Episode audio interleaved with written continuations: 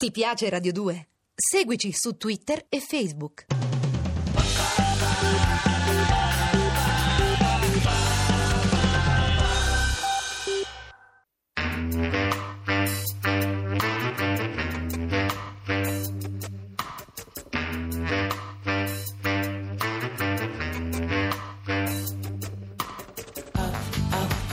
Alle 8 della sera. Il racconto delle cose e dei fatti. Lucio Dalla. Chi rompe paga e i cocci sono suoi. Regia di Vittorio Artamante. Je voudrais parler avec Madame Isabelle.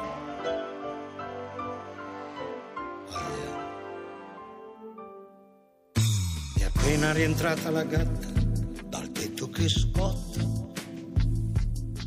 È affamata e mi guarda come fossi io lardo.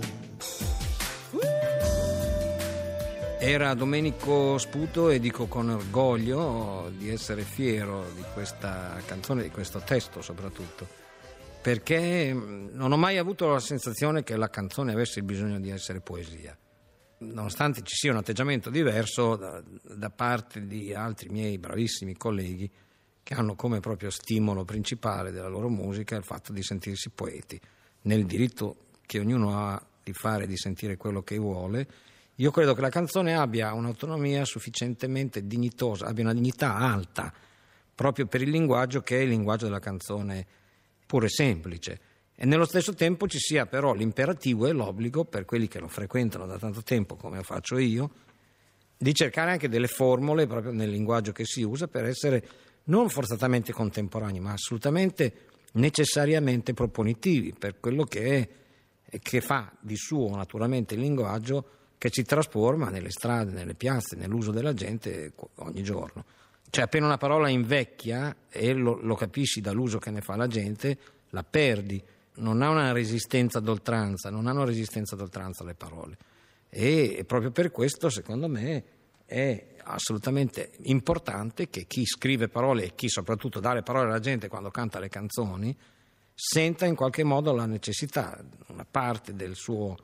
modo di, di fare, di essere, senta la necessità di essere innovativo. Al di là della qualità della canzone, c'è questo aspetto che mi piacerebbe che la gente rilevasse. Per fare un esempio di quello che dico, Federico Fellini, che è uno dei grandissimi eh, maestri della cinematografia mondiale, non solo del nostro cinema, è probabilmente tra le tante caratteristiche che fanno di lui un genio, è stato geniale nell'invenzione di parole che prima non c'erano. Per esempio, da quando ha cominciato a proporle e a usarle lui, paparazzo è entrato nei vocabolari di tutto il mondo con scritto tra virgolette paparazzo, dolce vita, sono tutte parole inventate da lui perché in fondo chi comunica, chi ha voglia di comunicare,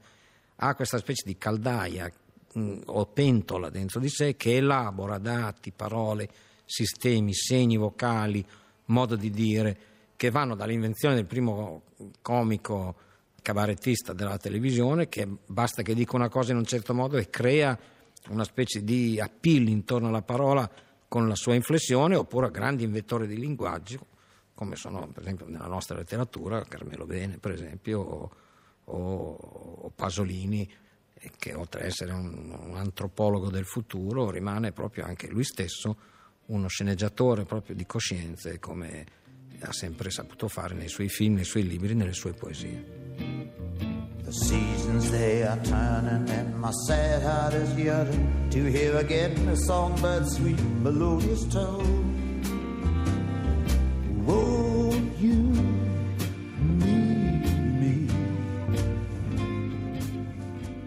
Era come avete potuto riconoscerlo Bob Dylan che tra le tante originalità oltre alla voce che rimane la cosa più straordinaria di voce non voce, un po' come Battisti, diciamo, non cantanti che diventano cantanti straordinari, e, e rappresenta, dicevo, oltre questo Bob Dylan, proprio la sintesi di poesia eh, riconosciuta da tutti. Ma mm, eh, per quello che mi riguarda eh, sono stati, oltre i dischi, direi forse ancora più dei dischi, perché era l'elemento naturale, essendo io un musicista, sono stati molti libri che hanno cambiato la mia vita e che hanno determinato la nascita di alcune canzoni o sono stati l'impulso eh, di alcune canzoni. Per esempio, lo dico spesso a amici scrittori, c'è un autore austriaco che si chiama Robert Walser, del quale le, lessi casualmente un libro che si chiamava La passeggiata, un libretto proprio piccolo, e che immediatamente dopo averlo letto, senza nessun riferimento, perché è una storia completamente diversa, ma presi, utilizzai la cadenza, della, la cadenza narrativa eh, della, della, passeggiata, era un, un, tenore, un ex tenore che faceva un giro eh, in epoca secessionista, siamo nel 1917 più o meno a Vienna, e dava con questa quotidianità indifferente la sensazione proprio dell'immane tragedia, che, tragedia e non tragedia, del grande momento della trasformazione culturale che provocò la secessione viennese, non solo per quello che riguarda la letteratura, ma la musica, l'arte, l'architettura. Fu proprio come allora l'impero austro-ungarico, eh, gli Asburgo, diciamo, erano come diciamo, Vienna era New York, come è New York oggi, era al centro del mondo, quindi eh, riguardava i Balcani, riguardava parte del, dell'Italia, riguardava proprio tutto il centro Europa. Diciamo che è stata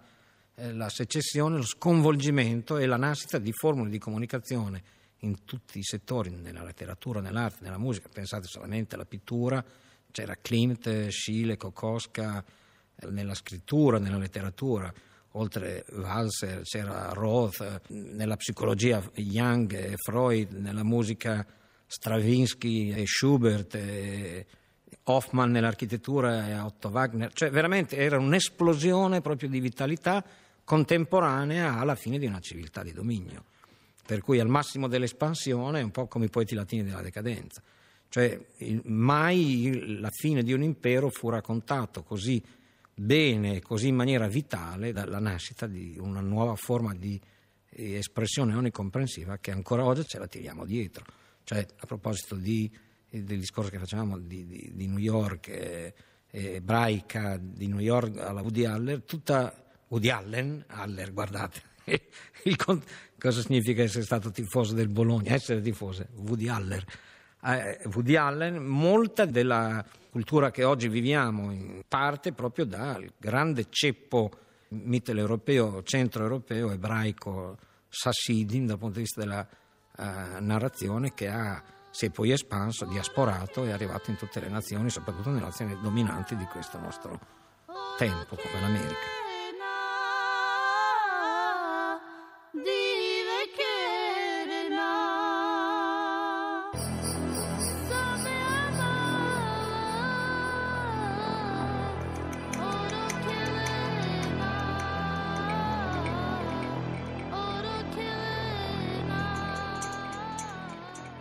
Mi sono sentito spesso connesso dal punto di vista proprio della lettura e ma anche con l'origine diciamo così, di un certo tipo di musica scritta di, da me e soprattutto di testo con quello che io ritengo uno dei fenomeni eh, più straordinari di conoscenza della comunicazione, di, di mass mediologia pura che era Pierpaolo Pasolini. Pur eh, essendo così garbatamente, diciamo così, poeta prima di tutto nasce come poeta e rimane poeta, ma anche come eh, regista e come anche il cinema che apparentemente, essendo l'ultima in termini di tempo delle arti, dal punto di vista proprio della comunicazione, ha ancora la possibilità di conservare quasi miracolosamente, come nel caso di Pierpaolo di Pasolini, di un film soprattutto che è Uccellacci Uccellini, che ritengo uno dei film più belli della nostra cinematografia, proprio perché il versante, diciamo così, ideologico-poetico non solo non danneggia la qualità del film, ma la aumenta per diventare beh, praticamente proprio la punta di diamante del meglio di tutte le tre arti. Allora io ho sempre letto, c'è un libro di poesie di, di Pasolini considerato minore, che non mi ricordo bene il titolo, è L'uccellino della Chiesa Cattolica, mi sembra, dove c'erano due o tre poesie che mi hanno proprio eh, centrato, che ho riletto, letto, riletto, fino ad arrivare quasi a, da parte loro, da, impossessarsi delle mie scelte linguistiche quando dovevo fare i testi per finire le canzoni che scrivevo. Ma nello stesso tempo eh, ricordo uno dei momenti più straordinariamente reinventati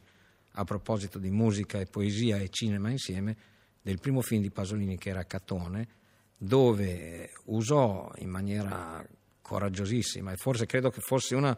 delle tante provocazioni che divisero l'opinione pubblica italiana culturalmente e trovò dei nemici proprio anche per questo tipo di scelte che faceva, dove la rissa che Franco Citti faceva nella borgata, eh, che era estremamente drammatica a proposito di Afghanistan, la scenografia sembrava proprio un, una, una, strada di Kabul e non era altro che i quartieri di Roma, diciamo la Suburra, non mi ricordo, forse Tormarancio, forse Centocelle o Cinecittà,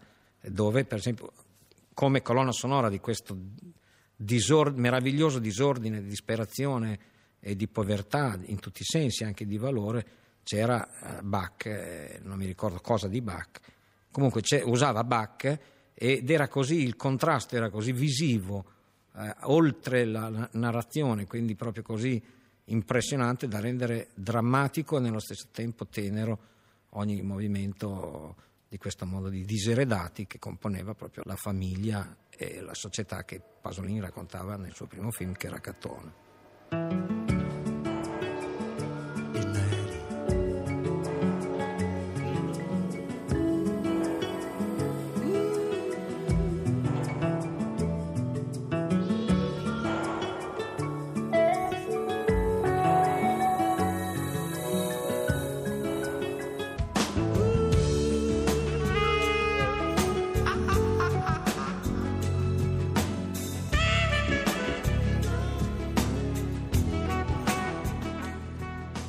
Era Agnese delle Cocomere,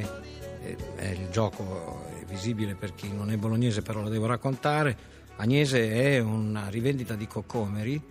che da giugno a fine settembre è aperta a Bologna di notte sui viali ed è affollatissima, sembra di essere nel parterre dello stadio quando c'è Bologna-Juventus e soprattutto è il ricitacolo di noi cantanti. Bologna è una città piena di cantanti e di comici, vengono a abitare qua anche i cantanti i comici di altre città. E Agnese, tutti la conosciamo perché c'è scritto da Agnese, non sappiamo come si chiama di cognome, ma per tutti noi è delle cocomere. Allora è tutto attaccato, viene fuori come se fosse appunto il cognome di Agnese. In omaggio anche alle deliziose cocomere gelate che di notte, fino alle 4 di notte delle serie di agosto, ognuno, ma soprattutto se canta, può mangiare dall'Agnese. E chissà se anche i grandi personaggi che hanno abitato Bologna nei momenti della grandezza, pensate anche che Bologna è la città che ha l'università più antica del mondo, cioè la prima università ufficialmente fatta nel mondo occidentale, forse c'è qualche università arabica o nell'Islam che è precedente, ma in Europa, nel mondo occidentale, Bologna è stata la prima città, quindi pensate che maestri e che poeti, Dante Alighieri per esempio, c'è una chiesa che si chiama la Chiesa delle Sette Chiese dove Dante in esilio, passando per Bologna, si fermava, andava nel chiostro, che è meraviglioso, è una delle chiese paleocristiane, è curiosa perché nasce su un tempio egiziano, poi è diventata chiesa protocristiana, ci sono due protomartiri che sono Vitale e... mi viene in mente Caligola, ma non è Caligola, Vitale e Agricola, ecco, esatto, che erano due martiri eh, due soldati romani martirizzati in quanto cristiani e poi dopo è diventata una grandissima basilica fatta di sette chiese dove appunto ospitava tra l'altro anche Dante eh, che abitava nella casa di Jacopo della Lana, altro grandissimo uomo di cultura bolognese legando, legato al mondo del, dei commerci, ma anche lui stesso po- poeta. E poi, naturalmente, tutti i grandi glottologi che sono stati i fondatori de, dell'Università di Bologna cioè maestri di diritto, ma glottologi, maestri di linguaggio, studiosi delle altre lingue. E tra tutti voglio citare Rolandino, eh, caposcuola proprio della glottologia mondiale e fondatore proprio della facoltà di glottologia, che è stata la prima o tra le prime facoltà bolognesi dell'Università di Bologna, ma anche Carducci stesso. E eh, arrivando a questo grande poeta eh, con il quale ho avuto l'onore di lavorare per cinque anni, che è Roberto Roversi autocriptatosi per anni dopo aver eh, fondato eh, insieme a Pierpaolo Paolo. Pensate che Roversi stava nella scuola del liceo Galvani, in una terza liceo dove c'era Pierpaolo Pasolini, lui, Roberto Roversi, Volponi, Alfonso Gatto e Scalia. Cioè, mi raccontava Roversi, naturalmente minimizzando, ma io ci credo, che quando facevano il tema di italiano il, il professore italiano è costretto a dare dei voti come 13, 14, 15 perché era diventato quasi un gioco le, è, è, un gioco poi serio, è un'emulazione fra questi grandi poeti che sono poi la colonna portante della nostra poesia del dopoguerra. Insomma.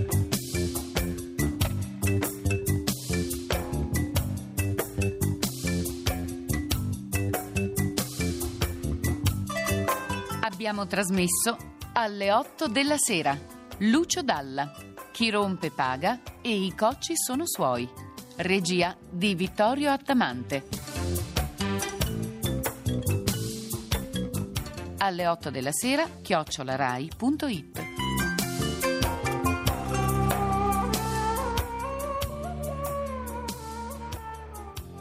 Ti piace Radio 2? Seguici su Twitter e Facebook.